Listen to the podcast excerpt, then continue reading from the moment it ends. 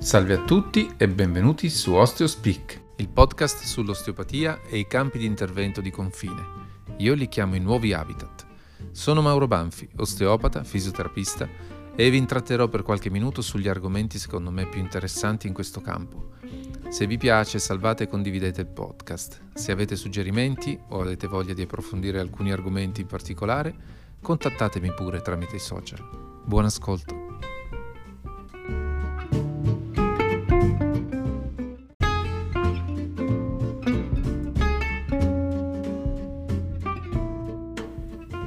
Emergenze del performer. In questi anni, che cominciano a essere tanti, di lavoro a contatto con artisti, strumentisti, cantanti, attori, ballerini, è capitato piuttosto spesso di far fronte ad emergenze, alcune di poco conto, altre piuttosto invalidanti. Dunque ecco che due giorni prima della prima arriva la chiamata da un teatro per aiutare la cantante che è caduta dal palco. Per fortuna solo una caviglia distorta, ma quel trauma su un importante soprano così a ridosso di un evento rilevante, vi assicuro che ha avuto un impatto notevole. Su che cosa? Su tutto. Sì, perché quando andiamo incontro ad un trauma in certe situazioni, questo anche se non è particolarmente importante, rompe degli equilibri, mette in dubbio delle certezze. Quindi ecco che comincia il turbinio di pensieri, toccherà il cast numero 2, oppure come faccio a gestire il dolore, oppure come faccio con quella posizione in scena. E intanto la voce, la voce che dovrebbe essere il fattore più importante, lascia trasparire la preoccupazione, la paura di fermarsi, di non riuscire a farcela. L'impatto del trauma, dell'emergenza è al di là di una semplice distorsione. In quel caso un bel bendaggio funzionale fatto pure coi colori del, del costume di scena ci ha permesso di superare la, la, la prima senza troppi ostacoli. A volte è il viaggiare che crea problemi. Ad esempio, compagnie teatrali non tutte hanno sempre il service che aiuta dietro per il trasporto, il montaggio. Quindi ecco che prima di essere attori devono essere agenzie, organizzatori, trasportatori, montatori di luci, scenografie, e tutto questo per più volte durante un tour. Smonta, trasporta, rimonta, recita, rismonta, riparti. E alla fine, alla fine del giro, ecco che il corpo diventa un accumulo di tensioni muscolari. E a volte, anche durante gli spettacoli, il dolore diventa un fattore molto frequente.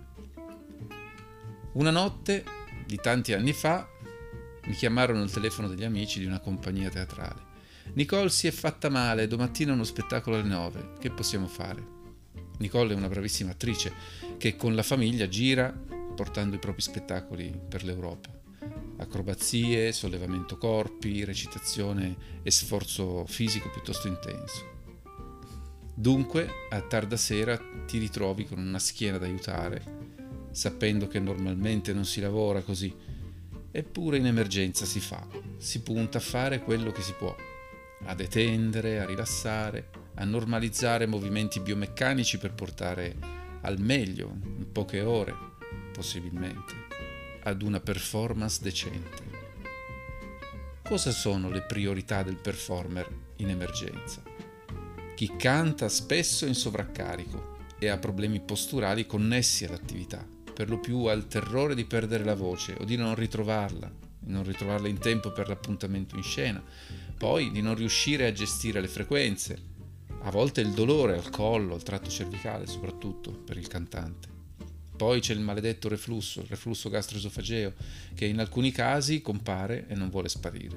Qui l'emergenza però è da gestire in squadra. Farmaci, respirazione, postura, manipolazione. E questa è una brutta bestia che si addomestica col tempo. Non è facilmente gestibile in modo veloce e soprattutto definitivo. Il corpo del performer è sempre bersaglio di tensioni, ma quando diventano un limite, il livello di ansia diventa così alto che diventa più importante questa da gestire. L'approccio psicologico, quindi le tecniche di rilassamento, tecniche di respirazione, trattamenti manipolativi indirizzati al sistema di controllo autonomo.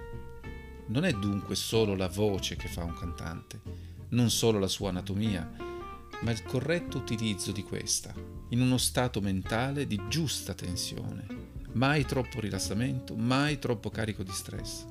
Se sappiamo come fare quando arriva l'emergenza è più facile passarla indenni. Prima regola, non avere paura delle medicine.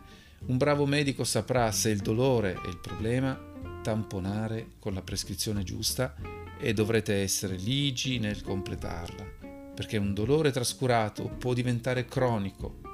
Ancora sento frasi del tipo mi abituo al dolore così la mia soglia del dolore si alza. No, se il dolore permane a lungo termine, il corpo lo sentirà più facilmente e questo lo dice la neurologia. Poi, appena possibile, è importante la valutazione posturale, osteopatica, per portare a un più corretto stato le strutture che non rispondono correttamente alla fisiologia e alla biomeccanica. Il riposo assoluto, il riposo assoluto, è ormai ritenuto utile solo in casi molto specifici e per periodi non lunghi. Più spesso è utile il movimento a carichi ridotti e con attività molto molto mirate. È molto importante anche dedicarsi a esercizi di presa di coscienza corporea, Normalmente li facciamo in studio e insegno a gestirli in autonomia in caso di problemi.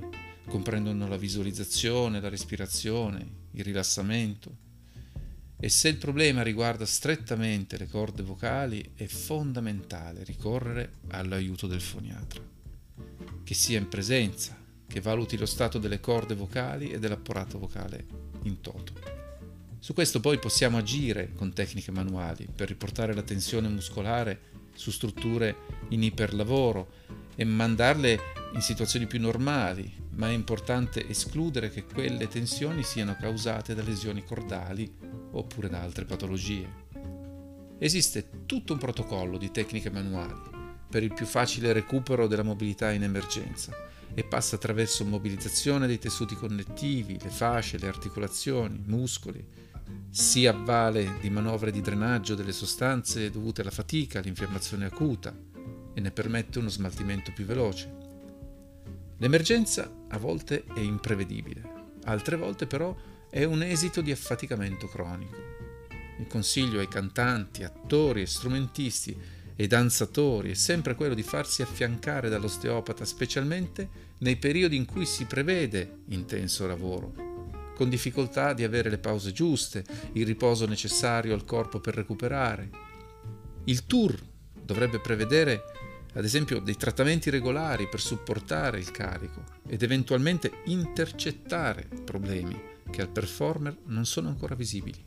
Perché poco prima di un evento di emergenza il corpo dà dei segnali, la postura cambia in modo a volte impercettibile, e l'attore, il danzatore, il cantante, lo strumentista spesso fanno l'errore di trascurare le avvisaglie considerandole come semplice affaticamento.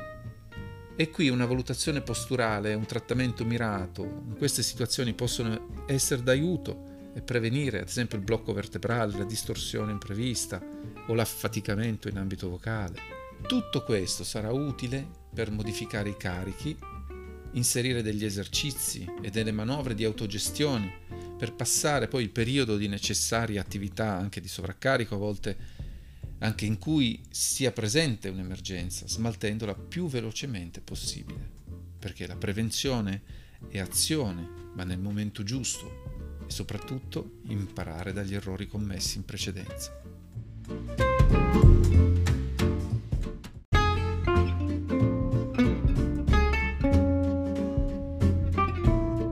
Se vi è piaciuto il podcast, salvatelo e condividetelo con i vostri amici. Se avete dei suggerimenti, contattatemi via social e arrivederci alla prossima puntata.